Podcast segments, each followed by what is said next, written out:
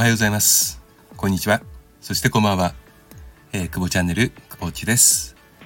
暑いね、日が続いていますが、皆さんいかがお過ごしでしょうか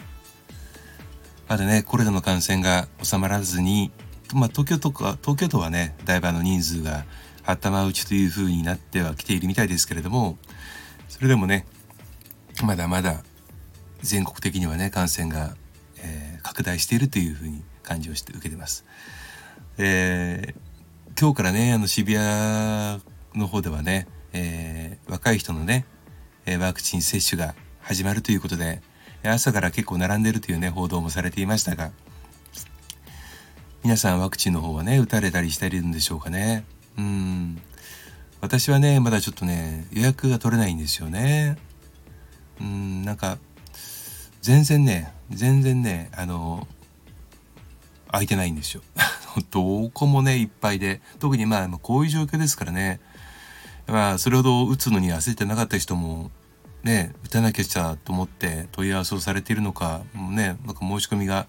できない状況になってはいますが、まあ本当にね、えー、自己管理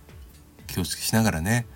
大事な人を守るためにはね、あの、行動をしっかりとね、えー、見つめ直して、えー、日々過ごしていきたいななんて思ってる久保地です。まあ、とは言いながらも昨日ちょっとねあの企業様の研修の、まあ、最終日でいう、まあ、一社のね企業様の研修最終日ということがあって、えー、渋谷にね行ってきました、えー、渋谷ね非常にね昨日も暑くてうんもうねもう水分はねやっぱり取っとかないとねもう年齢的にもね干からびちゃいそうなんでうん意識的には取るようにはしていますがあの改めてねあの自分自身をねまあ振り返ってみた時に、まあ、今回の受講者は20代の、えー、女性が多くてあとはまあ男性がちらほらといるんですけども、まあ、全体的な数で言うとね6対47対3ぐらいかなあの女性が多かったんですけれどもね。うん。やっぱりその企業様っていうかね、マネジメントされる側の方からはね、まあその、まずジェネレーションギャップを言われるんですよね。まあ、何を考えているのかわからない。ね。で、それから、えー、まあ当然時代も違うので、えー、自分たちが若い時に考えていたこととは当然まあ違うのでどう接していいのかもわからないというね。まあ、これは多分、あの、多分っていうか、もう、同じだと思うんですよどこでもね。うん、まあうちもねあの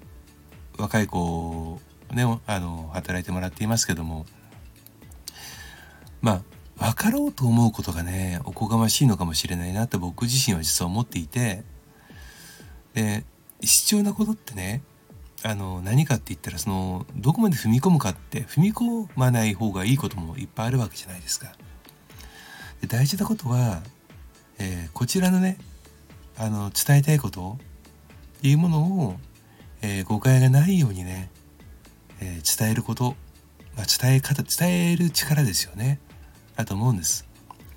で、まあ、当然コミュニケーションはあの取らないよりもあの取れた方がいいしでどうせ取るならば上手に取りたい。でこれはねあの年齢関係なしにあの年配だろうがね同年代だろうが若い人だろうが関係なしに相手との関係を劣悪にしようなんて思ってる人は最初はいないんですよ。もうそう思ってるんだったら最初の段階で多分そういったあの組織やチームには入ってこないですよね。でもまあ時間がね経つにつれてもしくはいろんなことが起こるにつれて少しずつ壁ができてきたりね溝が深くなってきたりでコミュニケーションを取るにあたってだんだん障害が増えてくる。もうそうするとね、そうするとどういう状況になるかって言ったら、あの、マネジメント側が気づく時はもう手遅れっていうね、状況なんですよね。うん。やっぱり、あの、目に見える状況になってきたら、大体のことはね、もう手遅れですよね。まあ、手遅れって言ってしまうとあれですけれども、もうかなり問題は、えー、肥大化してますよね。その前にね気づけれるかどうか気づくことができるか心理学者でもないから難しいとかね、まあ、カウンセラーでもないからわからない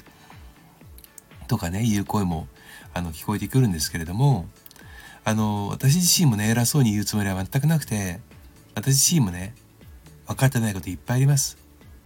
大事なのは、分かってないってことを気づくことだと思うんです。ね、えー、たちが悪いのは、分かっているのに見えないふりをしてる人。うん。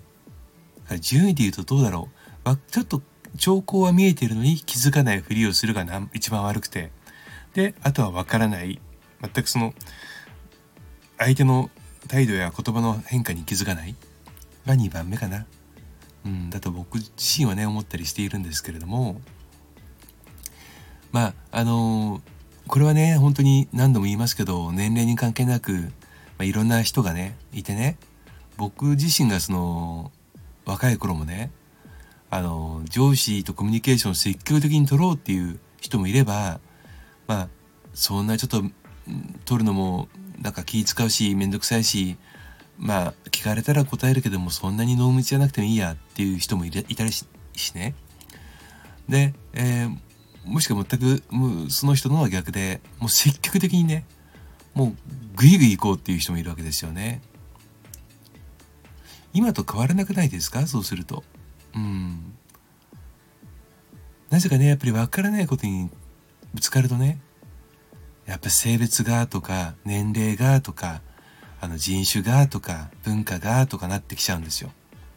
大体なんとかがって言い始めたら私なんかはね非常に危険信号だなと思っては聞いてはいるんですけれども年齢を重ねても経験は積みますけれどもそれはあくまでもその人がねあの過ごしてきた時代のもしくは流れの中の、えー、経験であって今これからね若い人たちが生きていく時代とかねその空気感の経験ではないわけですよね。ここはねやっぱりあのすごく大事にしていきたいしでかといってねその若い人をねあの弁護とか擁護するつもりは特にないんですけどもやっぱりお互いにね分からないお互いに分からないんです。分からないんだから分からないということをもうねあの諦めるんではなくてあもう分からないですっていうのを言い合うことっていうのがすごく大事なんじゃないかなと私は思うんですよね。その中で、えー、これだけは最低分かっていてほしいとかこれだけは伝えておき伝えてほしいなとかねいうことが双方からあの出てくればねその例えば仕事においてもねその仕事する時間とかプライベートあのプロジェクトの時間帯がねコミュニケーションがあもうギスギスするっていうことは避けられるというふうに思います。うん、あのうちはねそのコミュニケーション力っていう部分をすごく重視してますしあの、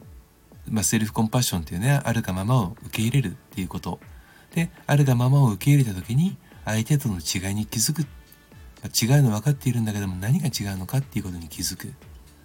ていうねあの段階を追ってあのワークとか研修もね進めていっておりますけれども、うんまあ、昨日ね最終日を迎えて改めてね、まあ、その研修中と終わった後、まあ、振り返りフィードバックを含めてね話をしていてすごく強く感じました。うん。まあ今日はちょっとねそんな感じで、えー、お伝えさせていただきましたけどもまあ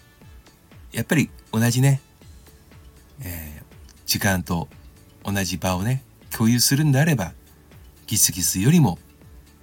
楽しくね、えー、行きたいなというふうに思います。はい。それでは今日はこの辺でありがとうございました。久保地でした。